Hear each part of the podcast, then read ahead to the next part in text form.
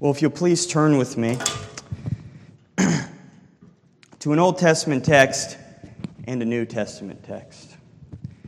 First, please turn with me to Jeremiah. Jeremiah chapter 6.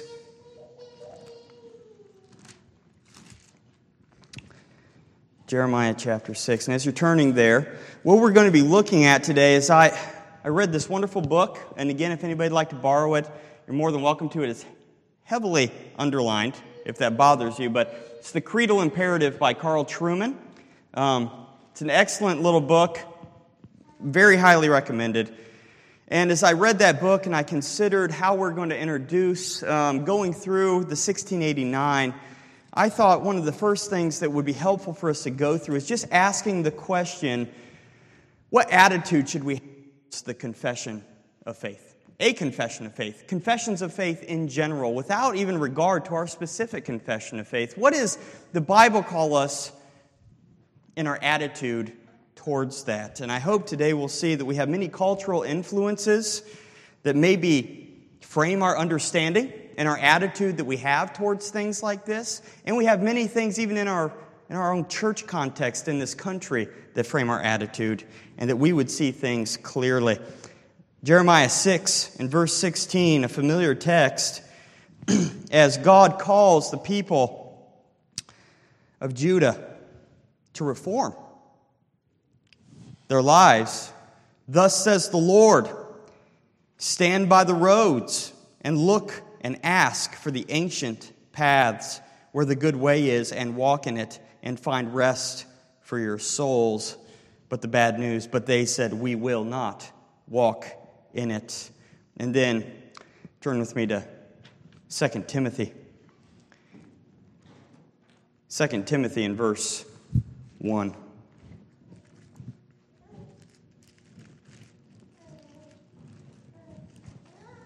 Second Timothy chapter 1, I should say. And I'm going to read from verse 12 through 14.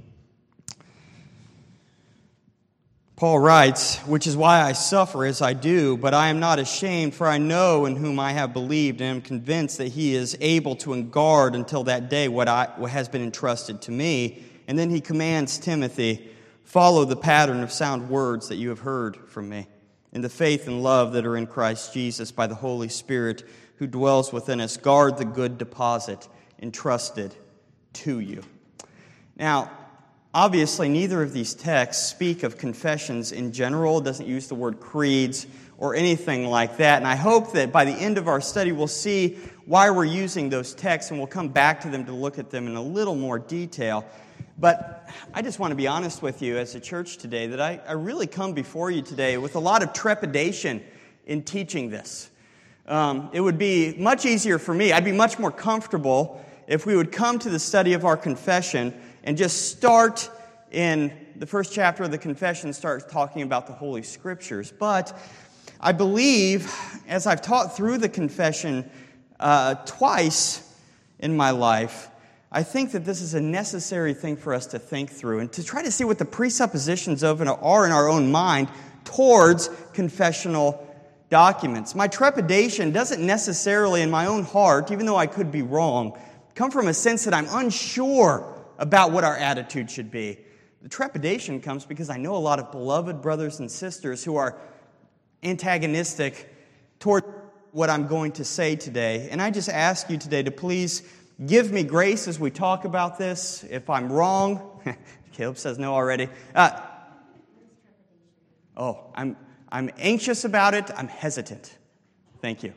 Um, and so, if I don't cover everything that would be answered today and you want to know more, please come to me and uh, we'll try to go through it. If I make mistakes, please come to me and we'll go through it. But I want us to just briefly outline, and if this is short, I want to keep it concise and memorable as well. Because with confessionalism, and what I mean by confessionalism or creedalism is the adherence of a church, and in particular the elders of a church, to a certain doctrinal standard that is written down. And in particular for our context, this is a historic confession, a confession that comes out of the Reformed and Puritan eras of the 17th century. And so, as we consider the 1689 London Baptist Confession of Faith, it doesn't take a lot of math that we do in our heads to realize that this is a almost 400 year old document that we are looking to as a doctrinal standard for the eldership of this church, and by implication, a doctrinal standard that we want every member to grow into in this church. And so, I want us to see, first of all, I believe this is true, the confessionalism is very, very contrary to modern culture. Very con- contrary to modern culture. And that comes from a lot of different roots. Generally, we as a culture have uh, a very doubtful view of the past. When we think about the past, the ideas of the past, we typically have a knee jerk reaction that everything that came from the past is wrong and that we're in an unending stream of progress going forward. And we see that in different ways, don't we? Like if we think of science, for instance, it would be very strange for somebody to, to join MIT, the School of Massachusetts Institute of Technology, a wonderful school for, for science, and say, you know, I wonder what 13th century physicists thought about this particular problem and to go to that for their standard. It'd be very strange for them to do it, and we would say that would probably be something that wasn't proper to do. We look at technology and how technology in this modern culture has really reversed the way that things have gone for thousands of years. If you think about it, normal life in this world was typically by the pattern that you did what your father or your mother did. They taught you and trained you in a trade, and you grew up to learn that trade, and that's what you did.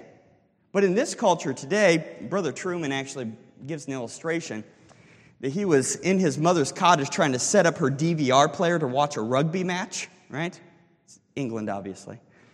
And he couldn't figure it out. He worked on it for hours for it. And then his like 14 year old niece comes out of the room. She like rolls her eyes and hits two buttons on the remote, and it's fixed, right? Our, our views of science, our views of technology have perhaps worked in our hearts to make us have a, a very skeptical eye towards things of the past.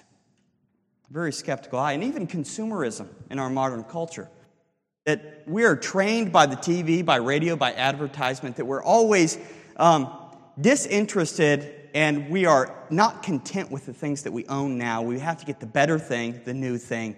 How many people have computers that are over five years old? And I do, but it, it's not common. We want to get the new computer, we want to get the new phone, we want to get the new clothes. These things tend to work in our hearts. And the question that I'm asking you is to do an honest evaluation. Is it possible that the cultural trends that we swim in every day of our lives affect the attitude that we have towards doctrinal standards? But it's not only a devaluation of the past that is at work in our culture. It's a really rampant anti authoritarianism. We see this on the left and on the right. That anybody telling me what to do, what to think about a certain thing, I will not take it and I will not have it. Traditional forms of authority are rejected. Because not all authority is rejected, we have to realize. I mean, you go on Instagram and Twitter and you have people, you know, boy bands and things like that. They seem to have a lot of clout in what political policy should be or, or the environment. But traditional forms of authority are looked at with a lot of disdain. And I think, and my point is that we must be aware that we are more inclined to think the way that our culture thinks than maybe we, we have an awareness of. Does that make sense? And that can contribute to our attitude towards confessionalism, but it's also our evangelical culture that tends this way. All of the above that we have already talked about have come into evangelical culture. We have a distrust of the past in our churches. Um, it's very often stated, they'll say semper reformanda, and instead of saying what Jeremiah said, look for the ancient past, for the old ways, it's we're going with the culture and finding out these new things about Christianity, and we're always seeking these new things. Not only that, we see that the church is ravaged by consumerism, individuality, and all of these things can cause us to have multiple reactions. The culture working in us, this hatred and devaluation of the past and authority, can cause us to have two reactions. First, we could say, we have no creed but the Bible, right? Which I, I understand that impulse, and it can seem like a very conservative impulse. But what it really is, is a lot of hyper individuality. And I will get into that. We can say it's no creed but the Bible. Often people fall away from the faith because they find that they can have no trust in what has been said formally in doctrine.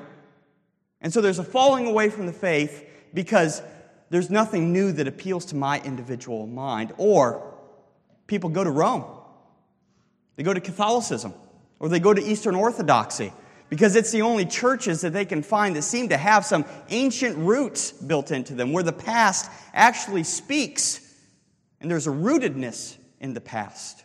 And so, as we consider confessionalism being contrary to our culture, both in the church and the world, I want us to take that to heart.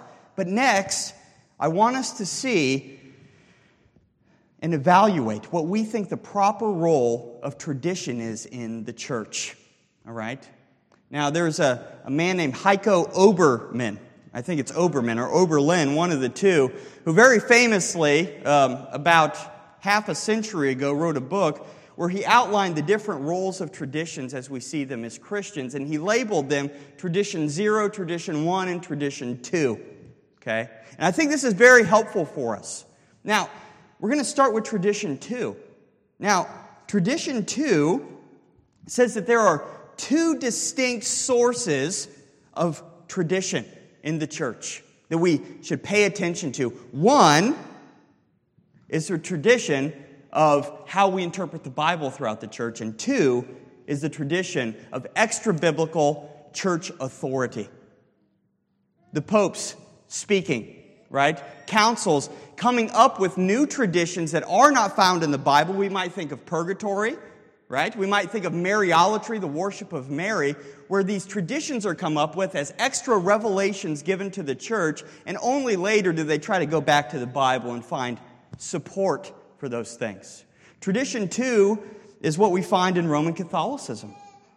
And we should react viscerally to that. That this is not in any way, shape, or form rooted in the Bible. The church actually becomes the authority in the two streams view. So that is tradition two.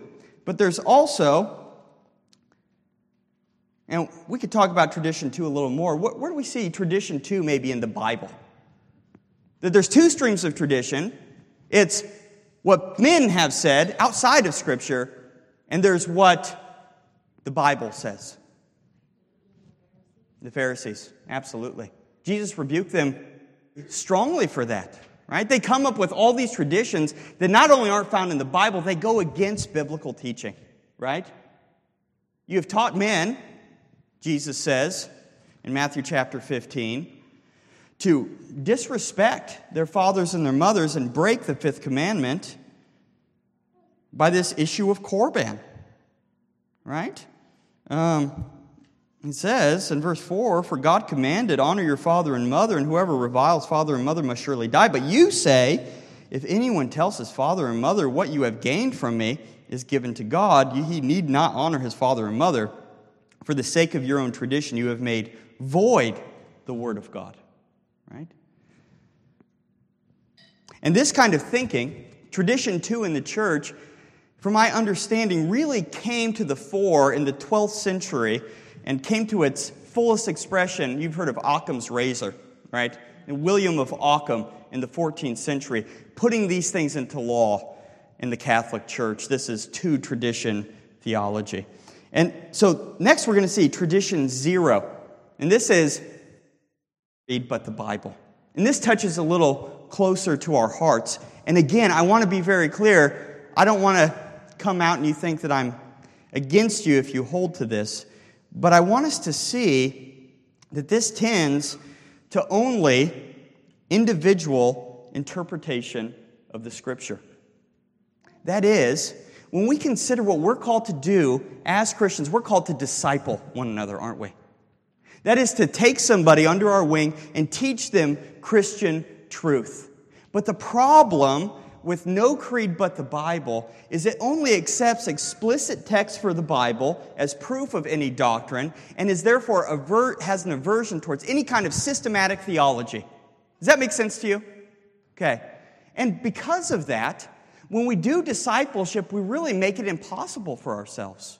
Because I'm trying to explain to somebody the sum of the biblical text, and the thing that this disciple must do, as soon as I teach it to him, is throw everything I've taught him out the window and come up with his own interpretation. Because he can't trust the tradition that I've just handed down to him.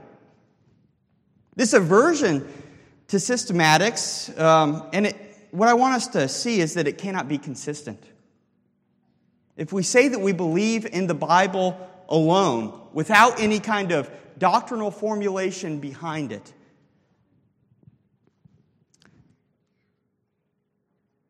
nobody can live that way, is what I want us to see, right?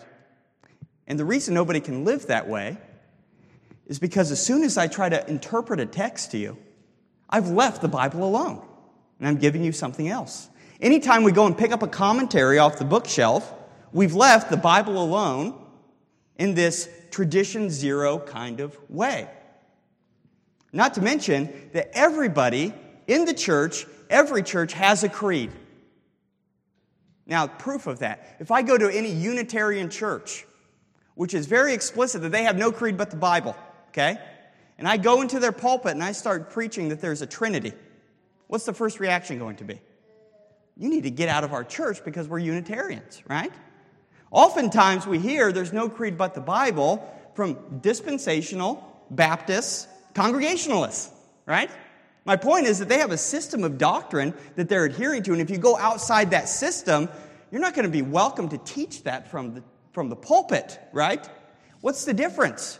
Everybody has a creed in their mind. We have a way of systematizing Scripture, and we can explain what Scripture means outside the words of the Bible. The difference with confessionalism and creedalism is that these things are written down. They're written down so that people can look at them and judge them. People can scrutinize them and see where they're wrong. But everybody has a creed. And tradition zero, this individualistic interpretation, is a, a very, very new thing in Christianity. I want us to realize that and see it. It really came about in the radical Reformation with the Anabaptists. Some of them even saying we don't even need the Bible, we just need the Spirit's direct revelation coming to us. And they rejected all kinds of creeds, although not all of them. A lot of Anabaptists came up with confessions and creeds at the time of the Reformation. And this really took off in the 1830s with revivalism. And so, I want us to see that if we're called to disciple other people, if we're called as a church to hold the form of sound words, that tradition zero I don't think is a viable option. Do we have any questions about tradition zero? Yeah.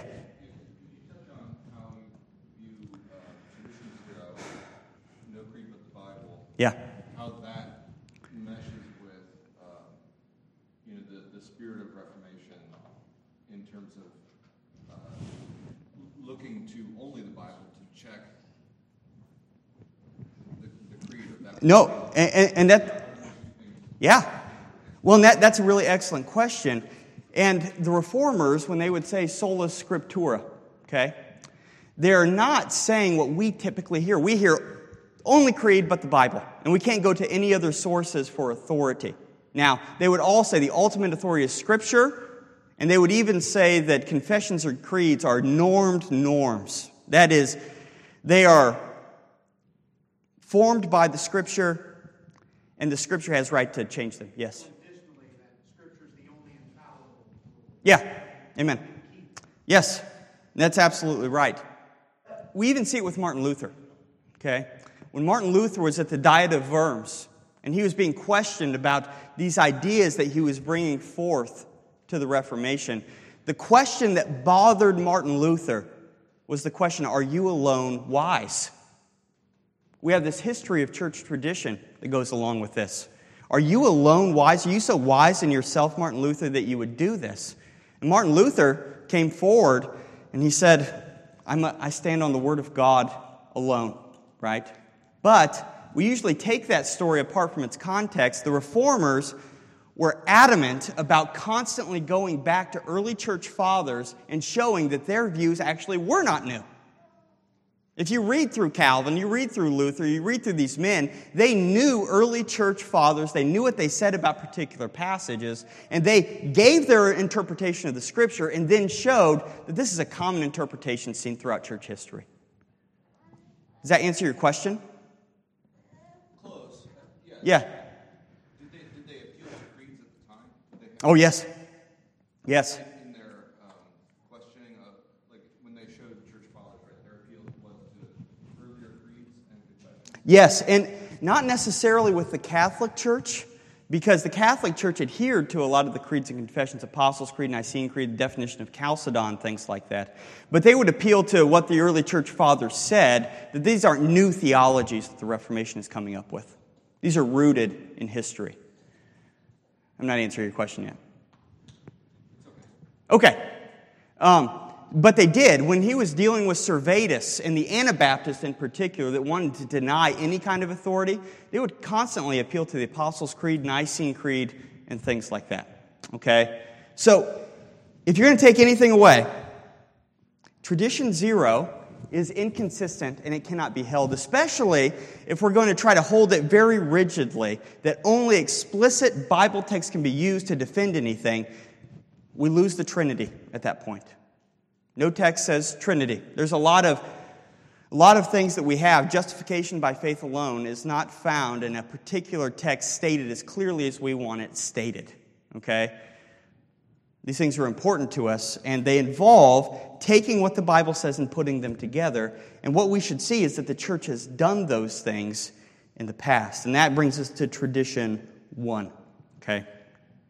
Tradition one is a tool.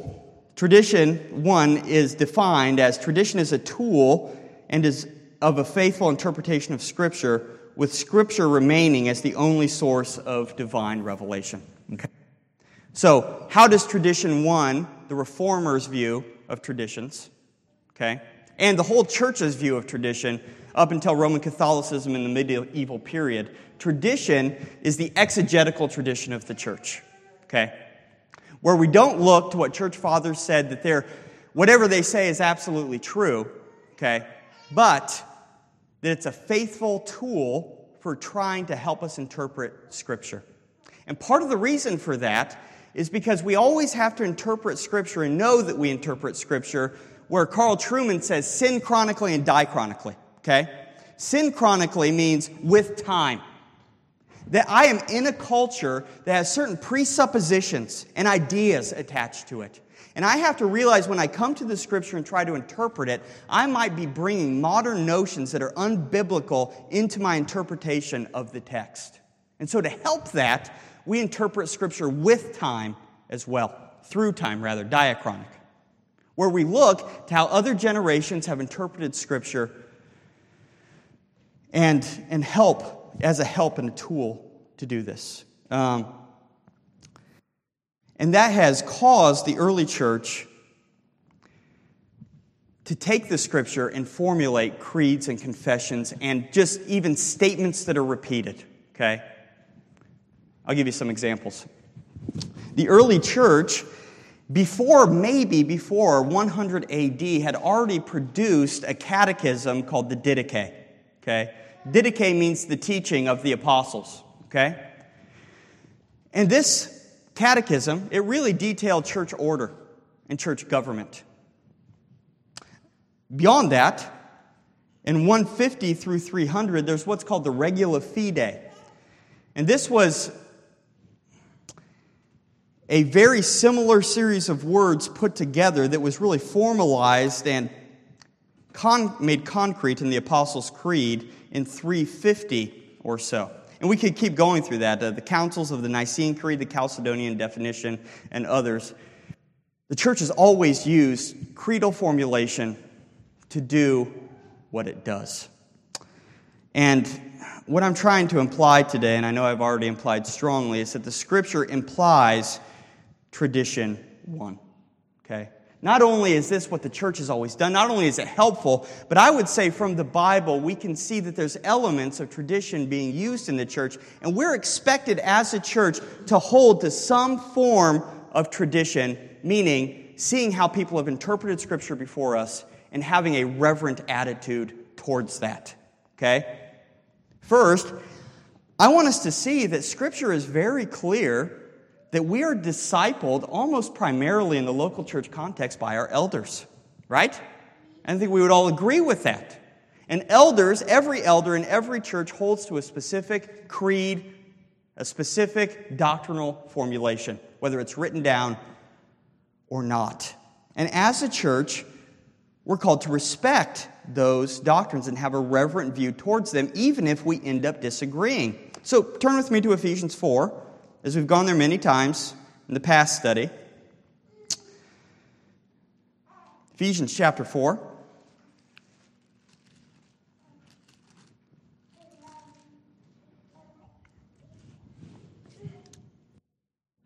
This text cannot be read with a tradition zero. Verse 11, and he gave the apostles, the prophets, the evangelists, the shepherds, and teachers to equip the saints for the work of ministry, for the building up of the body of the saints, until we attain to the unity of the faith and the knowledge of the Son of God to mature manhood, to the measure of the stature of the fullness of Christ, so that we may no longer be children, tossed to and fro by the waves and carried about by every wind of doctrine Brother Joey, a few weeks ago, brought us through the key component of discipleship is to say in our minds that we are stupid people naturally and we need to be trained, we need to be taught, we need to be discipled, right? My point is, every elder has a doctrinal formulation in his mind, and we are called as a congregation to have respect towards that. To be convinced of it because we don't have all the knowledge in ourselves. Um, and very similarly, Hebrews chapter 13, 17, again, a text we've been over, over, and over again, it tells us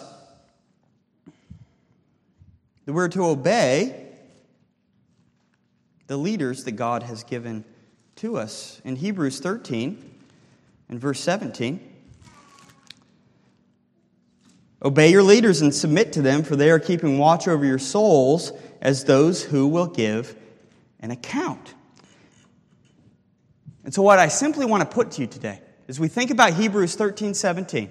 To obey, as we've gone over, means to be persuaded of, okay? To be teachable. If your elders hold to whatever confession it is, written down or not, are we not called as a church to have a reverent respect towards that doctrine, even if we end up saying, I don't agree with it? Do we have questions about that? So I think even within our own church context, as me and brother Joey have chosen to adhere to a written document, there should be an attitude of respect towards it. But I want us to also see that this same attitude should carry into the church historical. I think it can be very arrogant of us to say, this is the only generation, the only church, I'm the only person, perhaps, that the Holy Spirit can reveal knowledge to.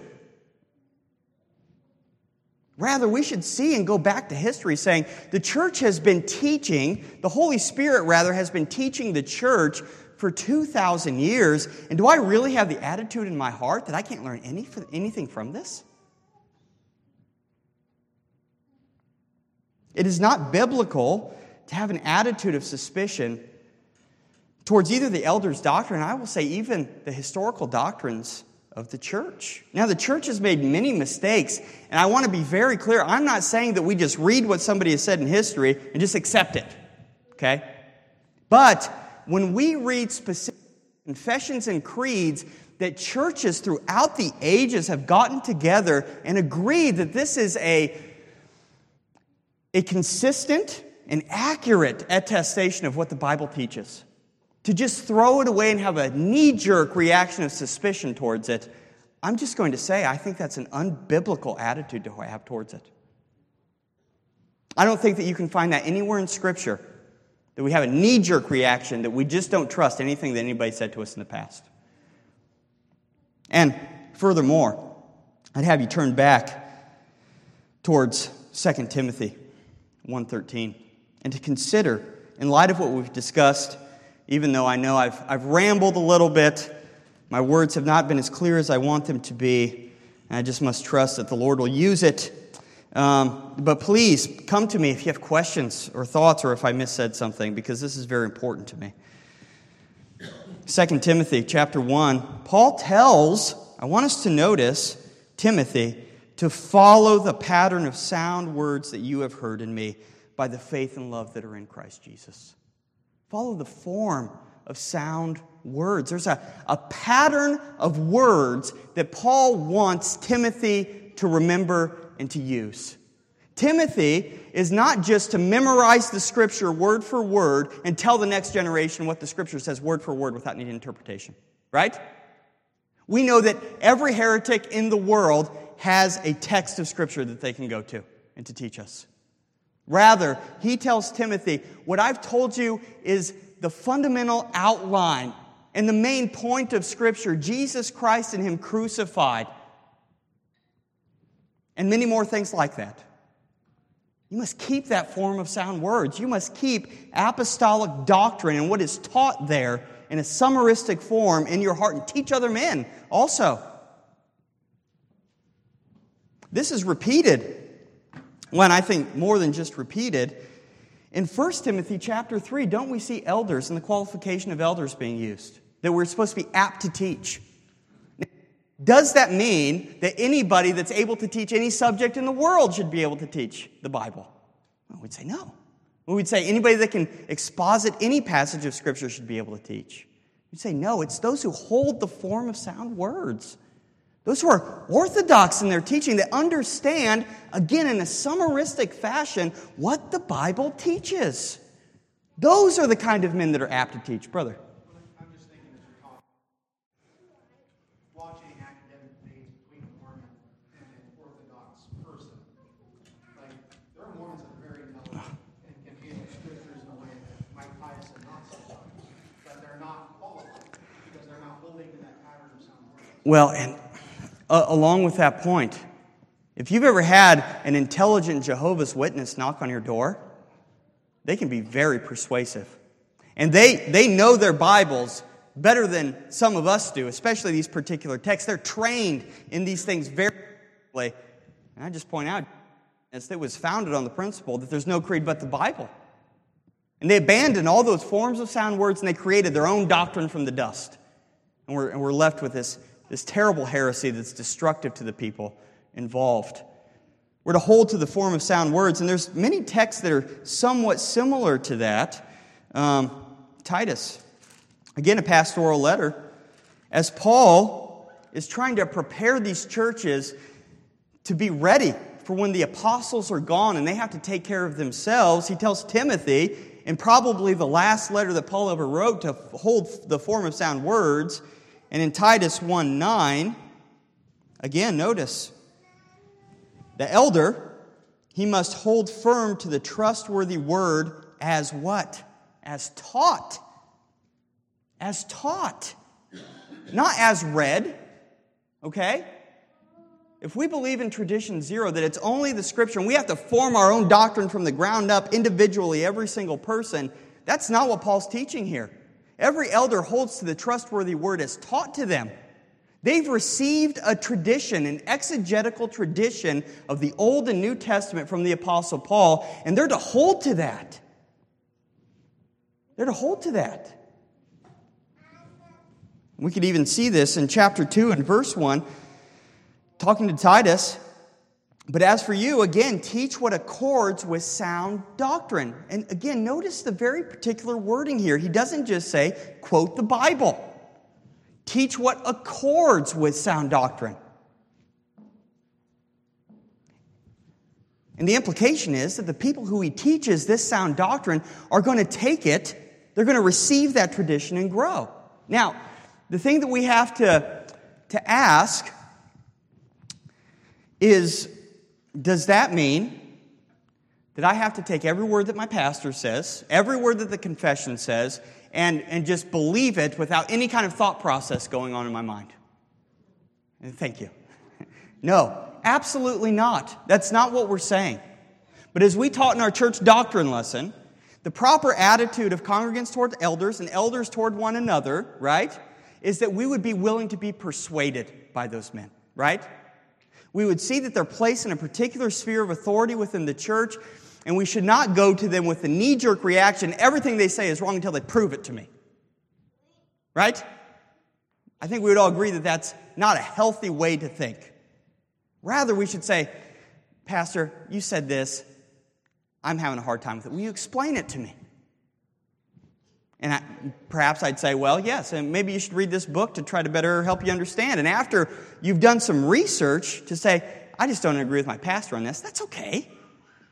Same thing's true with the confessions and the creeds of our faith, but I would say more so.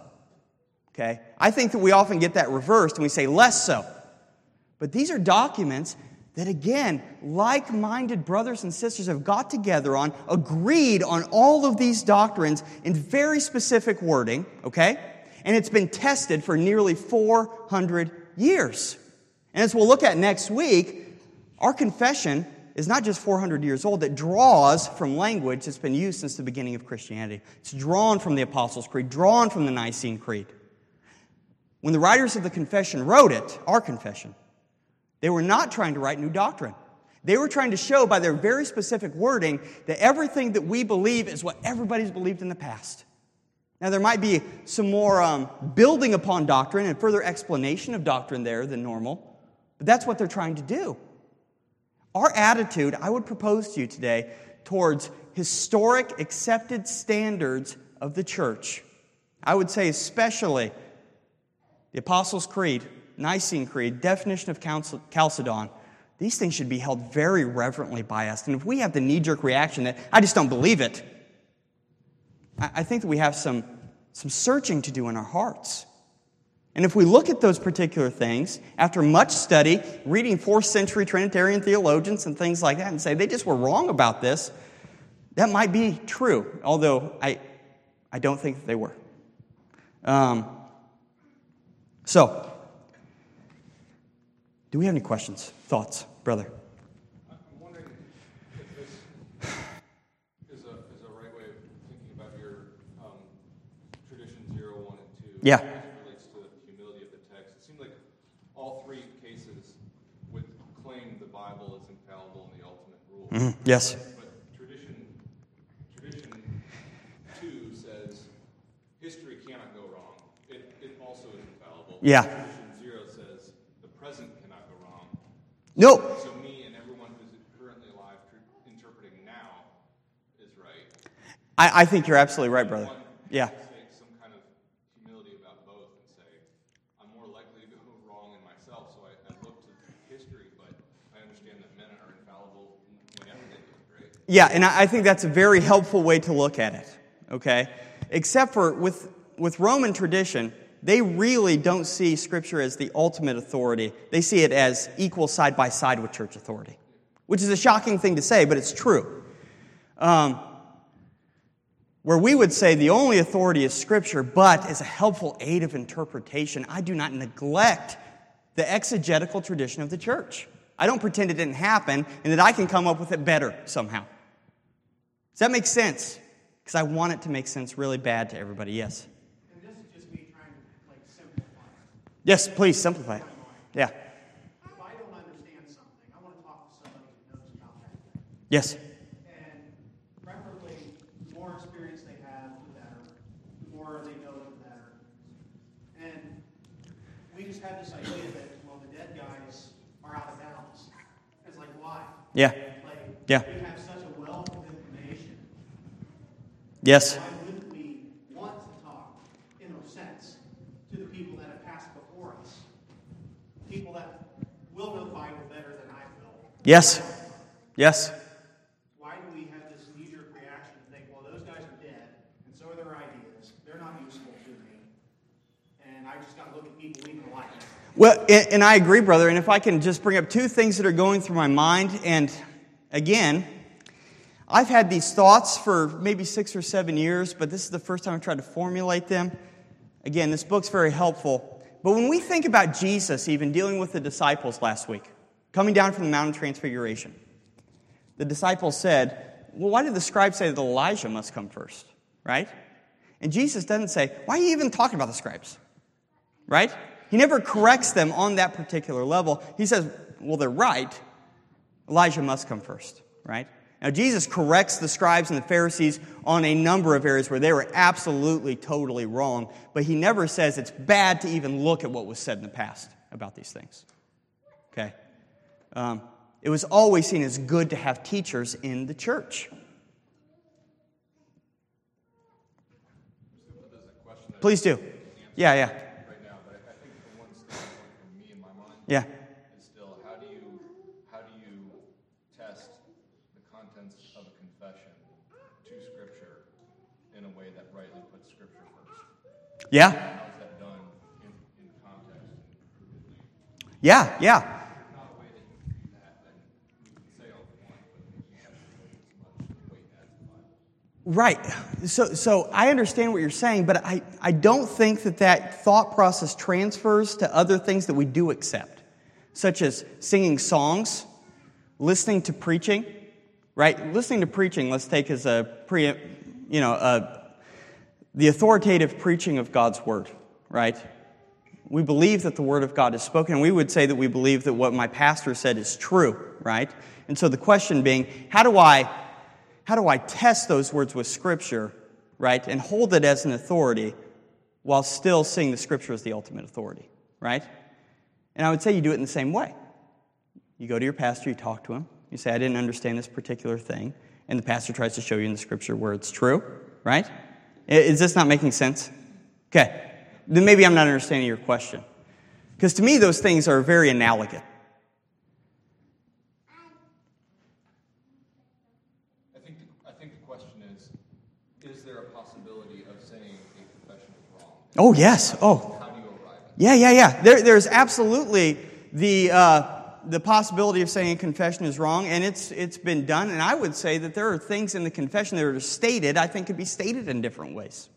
Um, I'm not adhering to every word, jot, and tittle, and um, could- How do you arrive at that is the heart of the question. yeah, right? yeah, Because what we're saying is just being convinced by me and my Bible is not an appropriate way to critique church history. yes, yeah, agreed.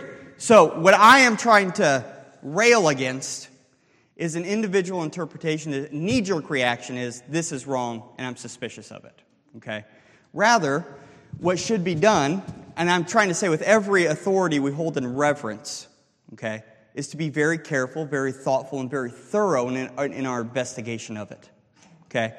So instead of just saying that's wrong because that's not my surface level reading of the Bible as I understand it now, saying, what are some good sources that I could read on that? How did they think about this particular text with the underlying assumption in my mind, I could be wrong about this? That's all I'm saying. I don't want the knee jerk reaction that this is absolutely right, but it should not be this is wrong either. Does that make sense? Okay. Any other thoughts, questions? Brother.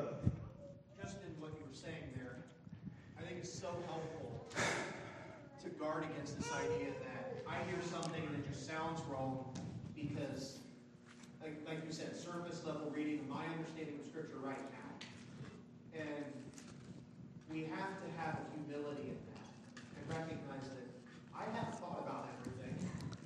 And it may be that I, my, my current understanding of an issue is wrong. And I could be corrected. Yes. by those that have gone before. Yes.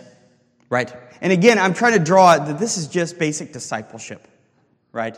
But we, holding tradition one, I think, gives the accurate assessment that we not only are being discipled by people who are alive right now, but we have been discipled throughout Christian history by, by clear teaching that's been passed down from us. And we've received tradition. Now, we can say we haven't, but that's not honest. That's not honest. And our attitude, I think, should be, and I'll close with this the attitude of Hebrews 13 7, where the writer tells this congregation remember your leaders, those who spoke to you the word of God. And the assumption is that these men are dead. Remember your leaders, those who spoke to you the word of God. Consider the outcome of their way of life and imitate their faith.